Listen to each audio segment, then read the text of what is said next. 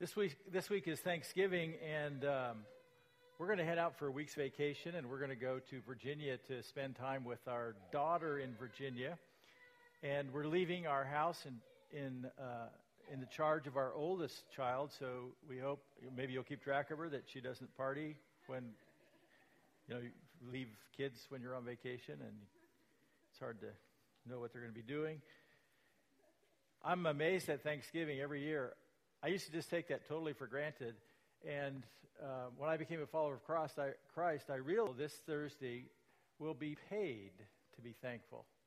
And think how many, and uh, sometimes even atheists say they're thankful, and yet who are they thankful to? How can you give thanks if you don't give thanks to a person, to someone? But anyway, I hope you'll. Uh, enjoy your time uh, on Thanksgiving and being thankful. Journalists, uh, we're, we're in Acts chapter 25 today.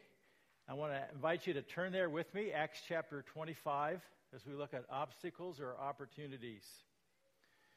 Journalist Alex Stone reported in the New York Times uh, that a Houston airport faced a cascade of passenger complaints. I don't know if you've ever had to go wait at a baggage claim and just wait for your luggage to come.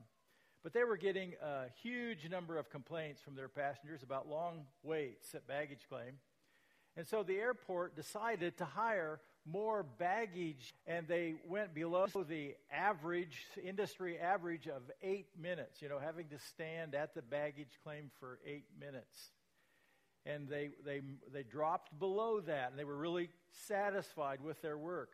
But the complaints persisted, and it didn't make sense to the executives, and so they began to investigate a little bit. And they found out that it only took one minute to walk from the uh, arrival gate from the plane to the baggage claim. And those poor people had to stand for seven minutes. And that was uh, causing a great deal of stress. So, to solve this problem, the airline executives tried an innovative solution. They moved the arrival gates far away from the baggage claim. So, it took much longer to de- deplane and walk to the baggage claim. In fact, it worked so well that when people arrived at the baggage claim, their luggage was often ready for them, or it was a very short wait. In the very same uh, New York Times article, Stone interviewed MIT operations researcher Richard Larson, who is considered the world's leading expert on waiting in lines. I didn't even know we had world experts on waiting in lines. Essentially, he says, we tolerate occupied time, like walking to the baggage claim, far better than unoccupied time, like standing at the baggage claim. If we have something to do, the wait is endurable. However, when we move into the spiritual realm, waiting on God often seems like unoccupied time. But it is not. Because it really depends. Are we invested in us is our, are we occupied with our own wants and desires and needs, or are, you, are we occupied with Him? We left the Apostle Paul at the end of Acts 24 waiting at the baggage claim of life. He has been standing at the baggage claim, waiting at the baggage claim for two years. Remember that? Uh, in Acts 21, Paul, this little review here catches up to Acts 25. In Acts 21, Paul arrived in Jerusalem. It was a great opportunity that gave to people in need a large financial gift to, to Jerusalem with him and gave to people in need in Jerusalem, and he had an opportunity to worship at the temple, which he highly valued, and he got arrested at the temple on false charges. In Acts 22, Paul speaks to the crowd at the temple and a riot breaks out, and the Romans have to come and kind of arrest him and take him away to protect his life. In Acts 22, Acts 23, Paul defended himself before the Jewish ruling council the Sanhedrin of Jerusalem to assassinate Paul. And so the Roman commander, Lysias, takes Paul from Jerusalem to Caesarea, the Roman fortress. In Acts 24, Paul is tried before Felix, the Roman governor. And we're going to leave uh, Paul in Acts 24, verse 27. And it says this When two years had passed, Felix was succeeded by Porcius Festus, but because Felix wanted to grant a favor to the Jews, he left Paul in prison. So it was politically expedient to leave Paul behind, and Paul is in a waiting room for two years. And we come to Acts 25. And I'd like to read that for, first portion. So please uh, follow if you have your scripture or open up your uh, really smart phone to uh, Acts 25. Three days after arriving in the province, Festus, these and Jewish leaders appeared before him and presented the charges against Paul. They urgently requested Festus, as a favor to them, to have Paul transferred to Jerusalem, for they were preparing an ambush to kill him along the way. Festus answered, Paul is being held at Caesarea, and I myself am going there soon. Let some of your leaders come with me and press charges against a man there if he has done anything wrong. After spending eight or ten days with them, he went down to Caesarea, and the next day he convened the court and ordered that Paul be brought before him. When Paul appeared, the Jews who had come down from Jerusalem stood around him, bringing many serious charges against him, which they could not prove. Then Paul made his defense I have done nothing wrong against the law of the Jews, or against the temple, or against Caesar. Festus, wishing to do the Jews a favor, said to Paul, Are you willing to go up to Jerusalem and stand trial before me, where I ought to be? I have not done any wrong to the Jews, as you yourself know very well. If, however, I am guilty of doing anything deserving death, I do not refuse to die. But if the charges brought against me by these Jews are not true, no one has the right to hand me over to them. I appeal to Caesar. After Festus had conferred with his council, he declared, You have appealed to Caesar? To Caesar you will go. So that brings us to Acts chapter 25. And in verses 1 through 12, the passage I just read, we have the strategic appeal. So you can follow in your outline if you like, because you know you're going to be a much better learner if you're following on an outline. And if you take notes, your learning will even go up like this. Okay, here we go. The new problem is verses 1 through 3. Three days after arriving in the province, Festus went up from Caesarea to Jerusalem. I think we have a map. Okay, so do you remember Felix? Felix got that was last, and Felix was a Roman governor. He had this wonderful wife named Drusilla, and uh, Felix got ousted as the Roman governor. He, governor. he got called to Rome, and uh, his position was taken away, and he was replaced by Porcius Festus, the new governor. And so, um, remember, Paul once had been in Jerusalem. He was arrested in Jerusalem. He was taken by military. Uh, 470 troops left Jerusalem at 9 o'clock at night, and they headed for Caesarea. It's a two day trip. And Paul was delivered safely at the Caesarea, put in the Roman fortress for two years. Okay? So, um, Festus is this brand new governor. And um, the amazing thing is, and we don't know a lot about arrives. He seemed to be efficient. He seemed to be decent. But he arrives, you know, comes into port, probably from Rome. He arrives in Caesarea, and he, it takes him three days to get things in place, and he goes right to Jerusalem. That's the hot spot. That's where there's going to be political intrigue. That's where there's going to be tensions. And that's where, if violence breaks out, it's going to be in Jerusalem. And he goes right there right away. Verse 2 this is where the chief priests and Jewish leaders appear before him. So he arrives in Jerusalem, and right away the chief priests want an audience, and the Jewish leaders, members of the Sanhedrin. and they presented their charges against, against Paul. They have not forgotten about Paul. Paul's been gone for two years, but now's their chance. We got a new governor. We might be able to influence him. Verse 3 they requested Festus as a favor to them. Paul got left in jail for two years because, as a favor to the Jews. You know, it's like we, we got to appease these people. Paul's not done anything wrong. But we ought to be careful how we treat Paul. During an ambush to kill him along the way. The Jewish leaders, the Sanhedrin, the chief priests are in this group. And they're planning to kill Paul. Probably not a highly spiritual thing to do. And uh, it shows their motive all, all along. Well, they want a favor, but the, the, there's a plot to kill Paul again. And then um, verses 4 through 6, the new arrangements. Festus answered, Paul is being held at uh, Caesarea. I myself am going there soon. So Festus is new, and he's pretty smart, and he thinks about this. Now, wait a minute. We have already transferred Paul from Jerusalem. We invested 470 troops. That's quite a bit of uh, energy, uh, resources to give to this prisoner and he is safely in prison in Caesarea. Why in the world do I want to bring troops to Jerusalem for another? Doesn't make sense. It's unnecessary. It's a waste of time. So, verse 5, he says, Let some of your leaders come with me. Seems wise. And if the man has done anything wrong, they can press charges against him.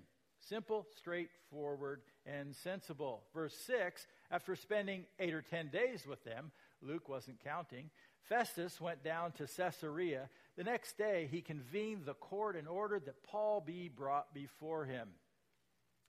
So, Festus, the Roman governor, spends about a week or so in Jerusalem and he figures out the lay of the land. He figures out the political um, environment there. What are the important issues that he must address?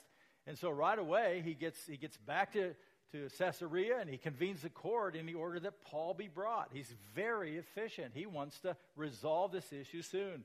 New trial, verses 7 and 8. First, the prosecution. By the way, this is really getting old for Paul, isn't it? Put yourself in Paul's place. Man, he has been harassed. He's been.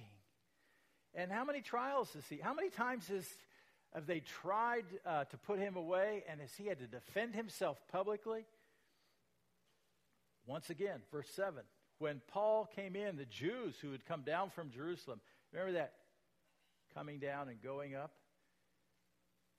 Jerusalem is to the south, Caesarea is northwest, and it's always about the elevation of Jerusalem. It's elevated because it's the temple, it's elevated because it's higher elevation. It's appropriate terminology. When, when Jewish people uh, spoke about Jerusalem, so all these Jews are st- standing around uh, Paul, and uh, they're bringing charges. They brought many serious charges against him, but they could not prove them. So Luke is giving us a capsule summary of the prosecution charge after charge after charge against Paul. Serious charges. That's probably uh, against, uh, well, Paul's going to Paul's to list them off. It's against Caesar, it's going to be against Rome, charges against uh, the temple in, in, in Jerusalem, and uh, charges against the Jewish law of Israel.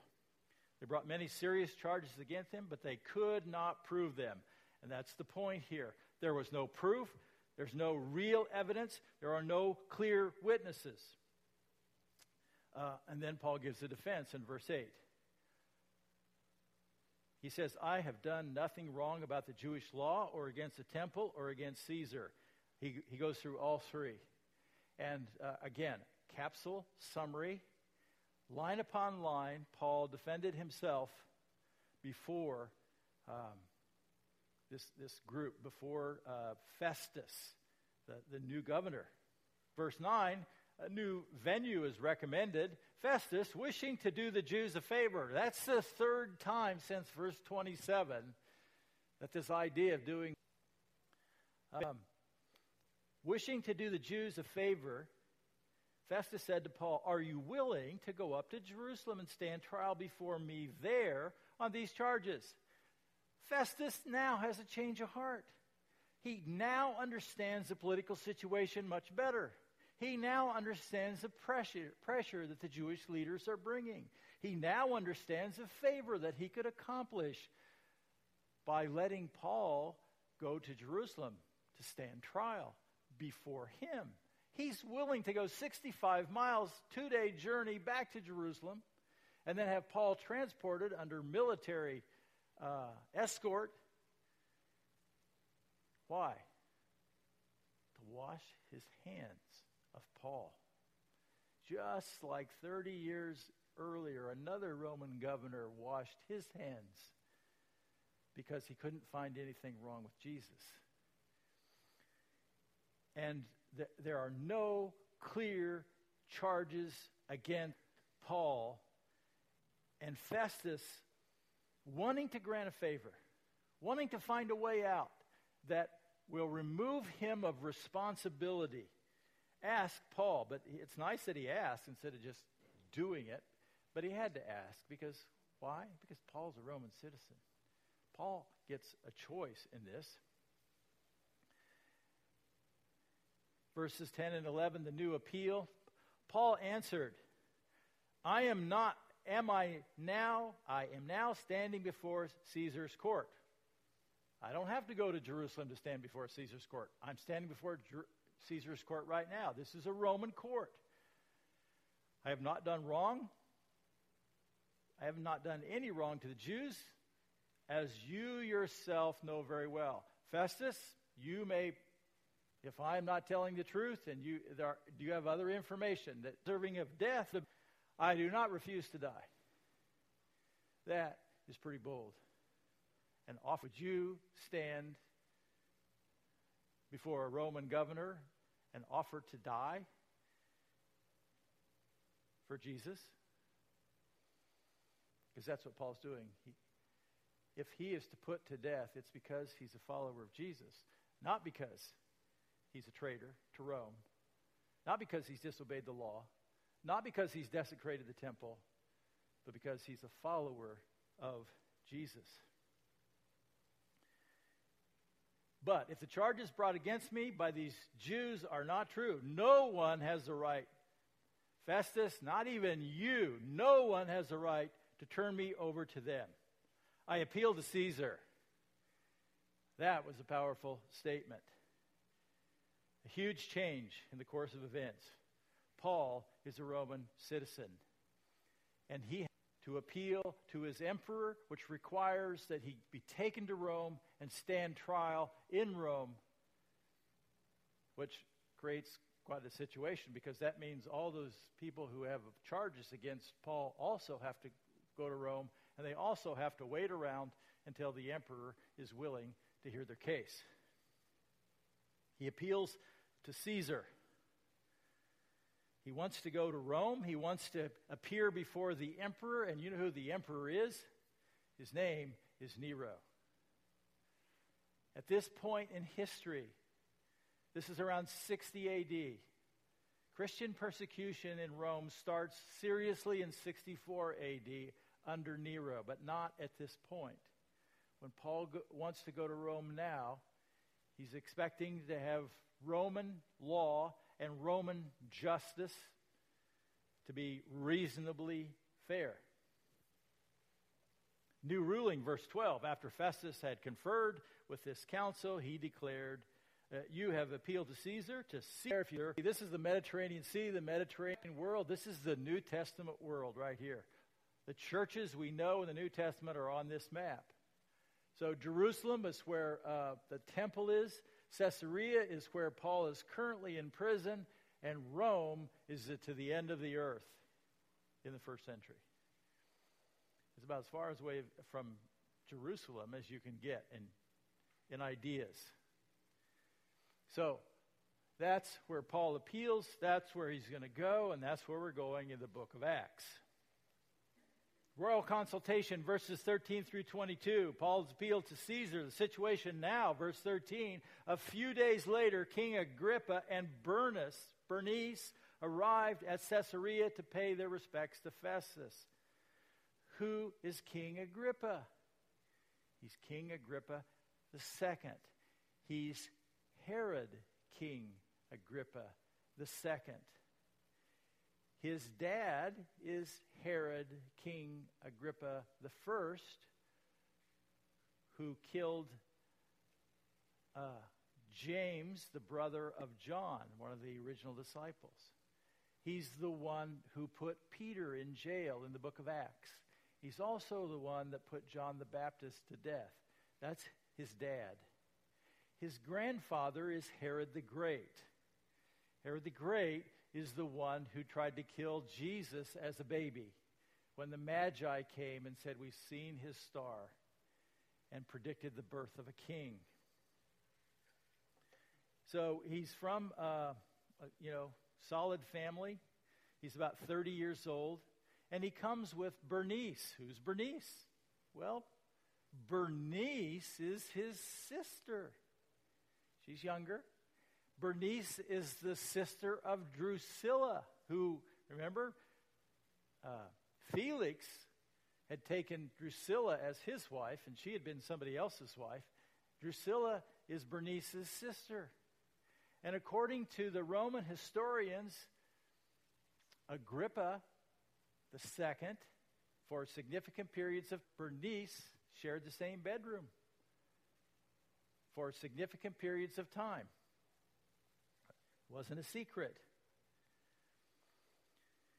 So, Agrippa, King Agrippa is not much of a king. He's kind of a real small time king. He's really a tetrarch.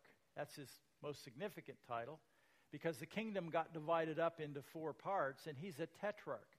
And uh, he was added a province northeast of Israel, a small province where he got the title king. And so now he's called the king, just like the rest of his uh, family, his, his uh, grandfather. He was Jewish, just like the other Herods. And also, because he was Jewish, he grew up in Rome, Jewish, and uh, he was a family friend of the emperor, the emperor's family. And because he was a family friend, he got appointed to be the expert in charge of the temple treasury in Jerusalem. And he had, because he has no other responsibility with the temple in Jerusalem. You know, how does that fit? He has no other responsibility in Israel.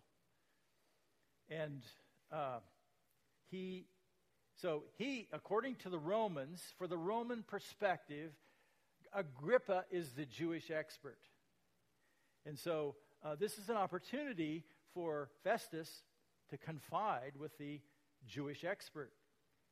Festus is the Roman.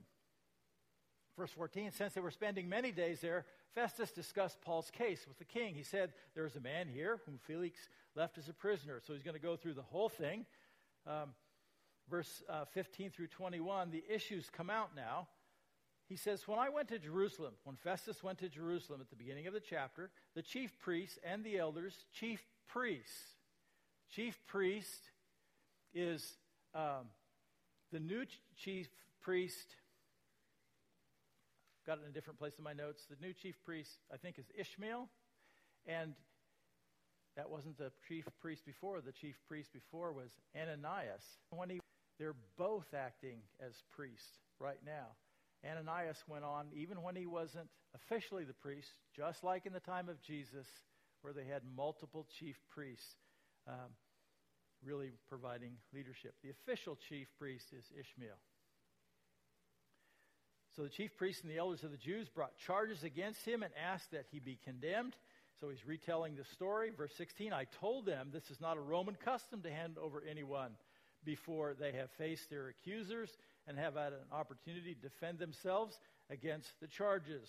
Law is law in Rome. And there is some kind of a fair trial expected for Romans, not necessarily for other people, but for Romans. Verse 17, when they came when they came here with me, I did not delay the case, but convened the court the next day and ordered the man to be brought in. Festus pats himself on the back for being so efficient. Verse 18 When his accusers got up to speak, they did not charge easy thing to solve, as I had expected. Festus, thinking there's going to be an easy thing to solve, he's a smart guy, and he listens to all the charges, and guess what? There's a problem here because there's nothing really that stands firm. Verse 19, instead, they had some points of dispute with him about their own religion and about a dead man named Jesus, of all people, who Paul claimed was alive. How do you make sense out of that when they talk about somebody coming back from death? And Paul believes it. Sure doesn't sound like a Roman problem to me. It doesn't sound like this guy is against Rome or trying to overthrow Rome. He's got religious ideas. But Festus had listened enough to understand some things about what Paul had believed. Verse 20, he's honest here. I was at a loss how to investigate such matters. I didn't have a clue. So I asked if he would be willing to go to Jerusalem because stand to know what to do. Verse 21, but when Paul made his appeal to held, be held over to the emperor's decision, I, I ordered him to be held until I could send him to Caesar. So, you know, it's pretty clear that Festus believes Paul is innocent. He doesn't know what to do. Here's his problem all these charges have been brought, the defense has been made. There's nothing here he's guilty of. However, I could I wanted to send him to Jerusalem. He didn't want to go there. And now he wants to go to Rome. Now I got to send him to Rome because he's a Roman citizen. I don't know what to tell the, the emperor. He has to write a, you know, a paper to the emperor and he has to explain legally why in the world they're sending Paul from uh, Caesarea all the way. Better have a good reason if you're going to bother the emperor. You better know the law. You better know what you're doing if you're going to have a good reputation. And so Felix has got to figure this out, and he wants help. Verse 22 Then Agrippa said to Festus, I would like to hear this man myself. So Agrippa is willing to help Festus. He replied, Tomorrow you will hear him. So tomorrow comes, verses 23 through 27, and we, we're going to end the chapter with a pompous presentation. Verse 23 is the big to do. Sure enough, here it is, the big to do. The next day, Agrippa and Bernice came with great pomp and entered the audience room with the high ranking military officers and the prominent men of the city. So King Agrippa and Bernice come into this formal room where you have meetings like this, and where the governor sits on a high throne as the judge.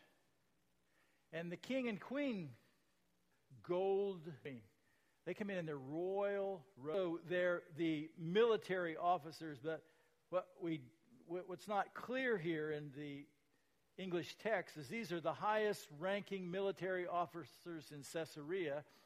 They are the commanders. This would include uh, Lysias' position. He, Lysias, uh, Claudius Lysias, may have been here. Um, but these are commanders of a thousand uh, troops each. There were five of them uh, in Caesarea. So they are in their military regalia, the kinds of things that you wear at court. And then the prominent men of the city, the wealthy, the, influ- the influential, the upper crust. From the world standpoint, these are the rich and the powerful. Which, at the command of Festus, Paul was brought in. Paul, raggedy, and this, this is supposed to be kind of an impending, powerful display of, you know, display of power. And this lowly servant named Paul comes in, and he is the ambassador for Jesus Christ, Lord of lords and King of kings. And he stands before this powerful tribunal.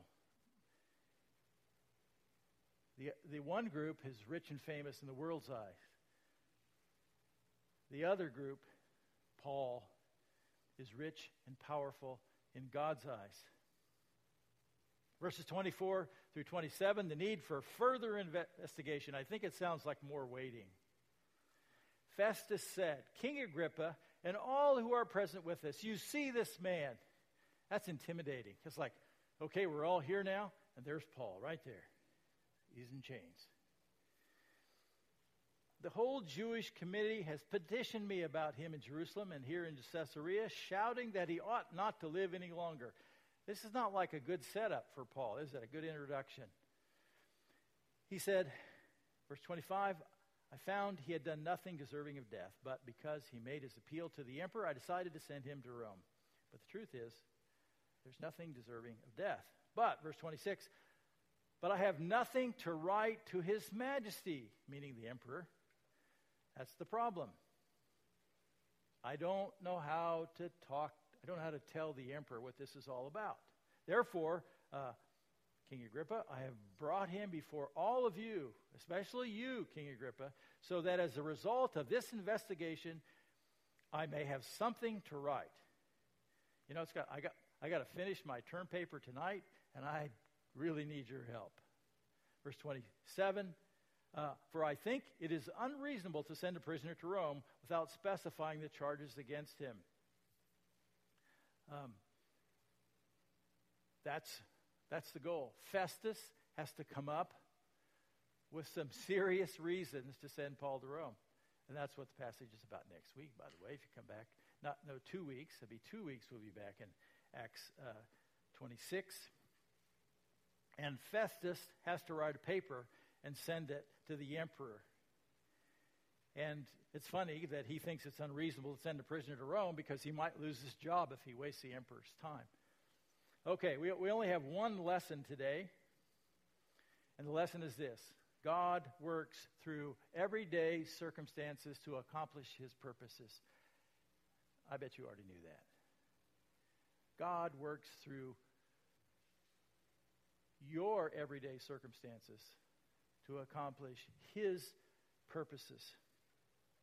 If we go back to Acts 25 25, and uh, Festus says, I found that he had does he made deserving of death, meaning Paul hadn't, des- hadn't done anything deserving of death, but because he made his appeal to the emperor, I, Festus, decided to send him to Rome. Those are Paul's circumstances. In the hands of the Roman governor, the Roman governor says he has decided to send Paul to Rome. There's nothing wrong with Paul. So, Paul is waiting. And Paul is going to continue to wait at the baggage claim of life. And uh, what's God doing? What's God doing while Paul waits? Let's go back to Acts 23 11. The following night, the Lord stood. This is while Paul was in prison, remember? The following night, the Lord stood near Paul and said, Take courage, as you have testified about me in Jerusalem, where he got arrested.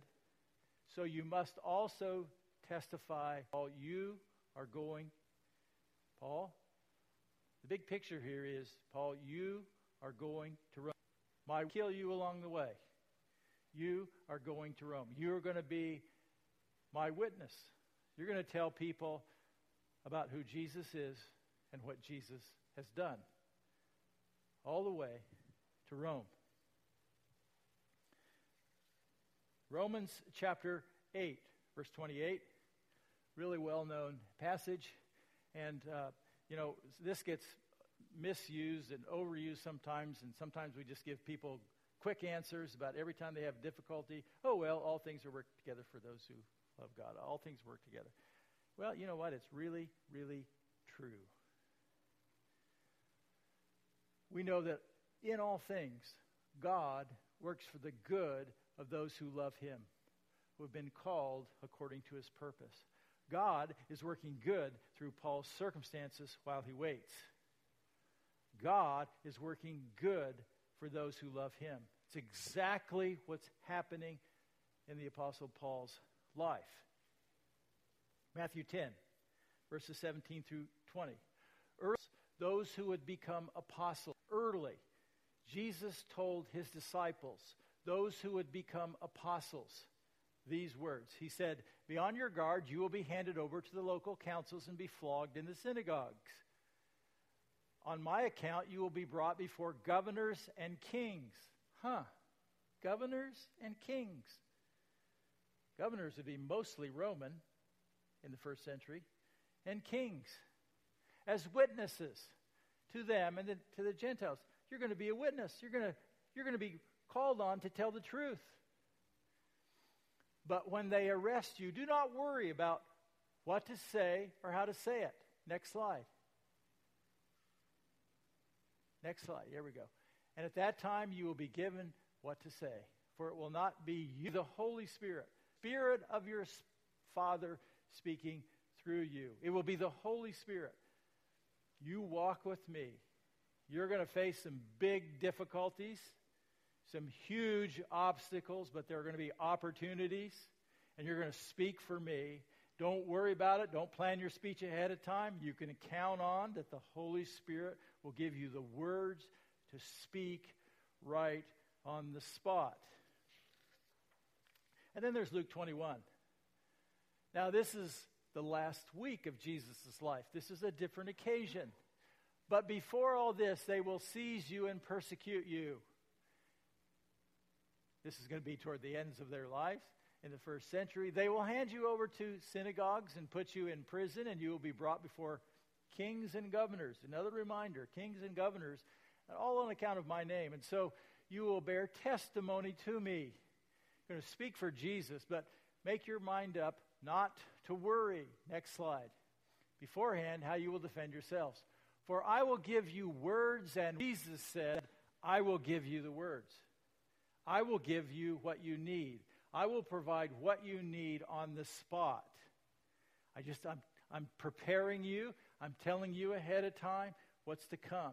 I want you to know you're going to be able to count on me. One last verse, Acts chapter 9, verse 15. But the Lord said to Ananias, okay, Acts 9 is when Saul of Tarsus comes to faith in Jesus Christ. He meets Jesus on the road to Damascus. Ananias is someone who goes to Paul's aid, sort of to further disciple him and deliver a message. And the Lord said to Ananias, Go, this man, Saul of Tarsus, who will become Paul, is my chosen instrument to proclaim my name to the Gentiles and their kings and to the people of Israel. This is God working out his purposes while Paul waits. Come up with an.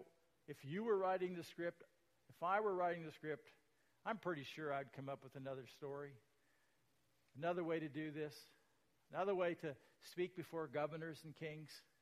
But this is what God intended for Paul's life. He's been waiting two years, and God has been working to accomplish his purpose.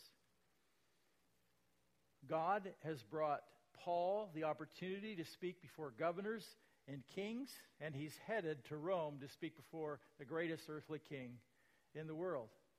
In Acts 1 8, Jesus said, You shall be my witnesses. He said this to his followers here in Jerusalem and Judea and Samaria and to the ends of the earth. That's the story of the book of Acts. God is working out his purposes. He is going to go to the ends of the earth. He's going to speak before governors and kings, and he's going to be a witness, and he's going to speak the truth. He's going to tell the truth about what he knows about Jesus and what Jesus has done.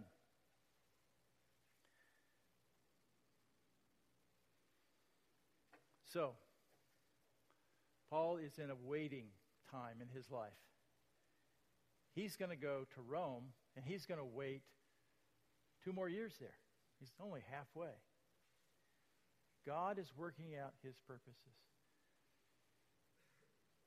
Do you feel like you're in a waiting mode?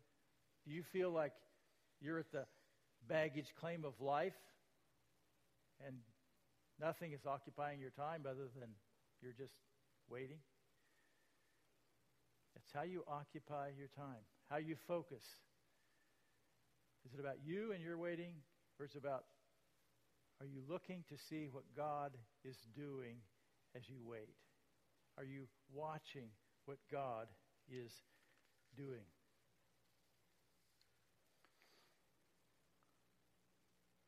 Okay, next week, uh, two weeks from now, we're going to be in Acts chapter 26. Next week, uh, Grant Eiley is going to be speaking for me, and uh, he's going to be in Matthew, the Gospel of Matthew. Let's stand together and let's pray.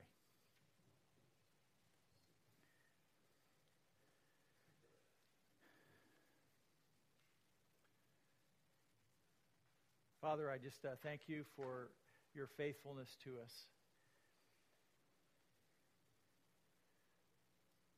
I thank you that as we study the book of Acts, we see a lot of difficulties in, in the lives of those who follow Christ, and yet you are working for good and you are working to accomplish your purpose. Father, may we um, have that hope. May we be willing, when we're in times of waiting, to watch for how you are working in our lives, even when we're in times of waiting, when we're in times of difficulty and we don't understand the big picture. May we watch for you. May we wait for you to work and to accomplish your purposes and to answer prayers.